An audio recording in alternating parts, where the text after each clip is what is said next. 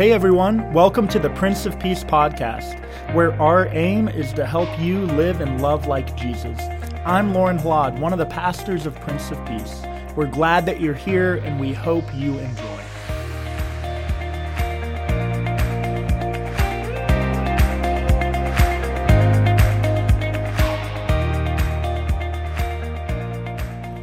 Grace, peace, and joy be unto you from God the Father and our Lord and Savior Jesus the Christ. Amen. This night we begin the liturgy of the three days, the Triduum and the old word that we use for it. It's a high point of the liturgical year, three days steeped in Christian tradition and meaning, meaning a, a service that stretches across three days but really is one. And this day of Maundy Thursday, the first of the three days, is frankly our night of lowest attendance of all three. It's the night also with the widest swath of meanings. Friday's focus is on the death of Jesus on Saturday. We see the resurrection of Jesus as the ultimate fulfillment of our salvation history that begins with creation, but tonight is the precursor. Tonight is the preaching, teaching of Jesus.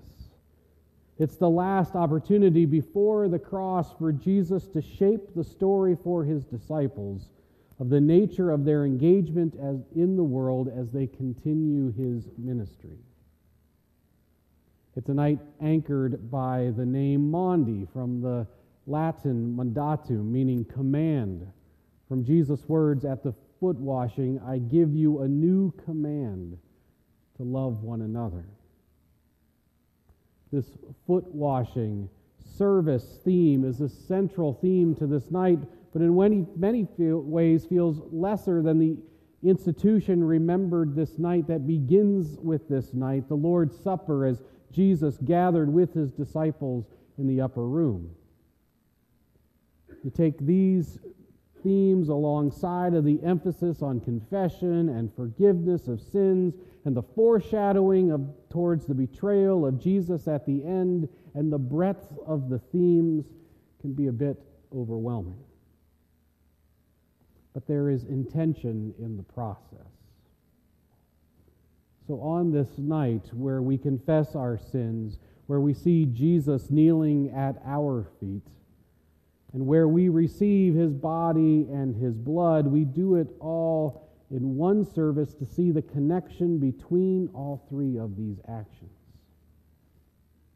We confess our sins to make sure that we remember our place as creatures of the one true God, the only one in charge, the one in whom we place all of our trust and our hope. And as soon as we acknowledge our place in the cosmic system of things, our God turns the cosmos on its head by kneeling before us with a towel and a basin to gently wash our feet. And now we see that the God on high, that we acknowledge as Lord and Master of all, is slave to all. We see that the one whose perfection we confess that we cannot match lets us know what he wants us to do with this confession. This God revealed in Jesus doesn't want to be put on a pedestal, but instead wants to be seen in every loving act of service done for humankind. You dare call me Lord, he says. Well, then here is how you will serve me by serving others as I have served. And how do we remember our place in this great system of things? Do we wash feet every week? No. We gather around a table where this act of service is drawn into the great sacrifice and victory of the cross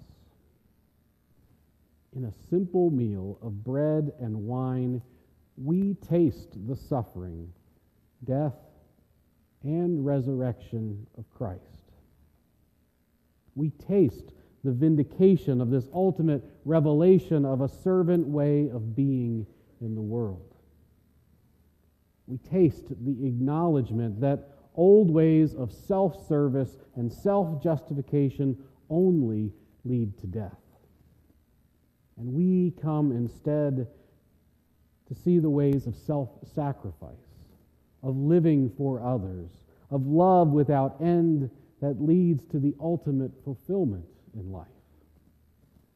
We gather around the table to get a glimpse of the kingdom of God, where everyone from every time and place is washing feet because that's where the cross on their forehead leads them and service to all.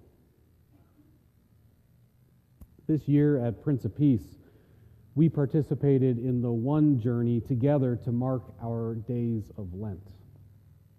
There was an interesting arc to that journey as well that signifies a place where we too often get stuck in our culture. It's an arc that we see in the journey of Jesus in his life as well. It starts with Jesus alone being baptized, and then Jesus alone being driven out into the wilderness. But Jesus was not a man of solitude.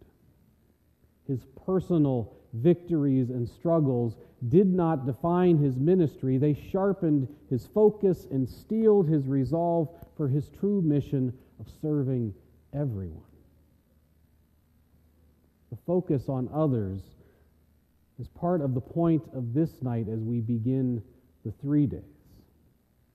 In our individualized culture, it could be easy to make Friday and Saturday all about Jesus, but Friday and Saturday are about the sacrifice and victory of Jesus for the whole world.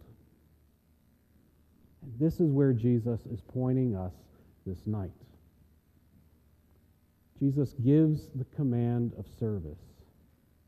He offers up a communal meal to ground the story of sacrifice and victory not in an individual, but rather in a community. The true fruit of this sacrifice, the emergence of the body of Christ, brothers and sisters bound together in the bonds of baptism for the sake of our shared witness to the power of God's love and grace revealed in our sacrifice for the sake of the world.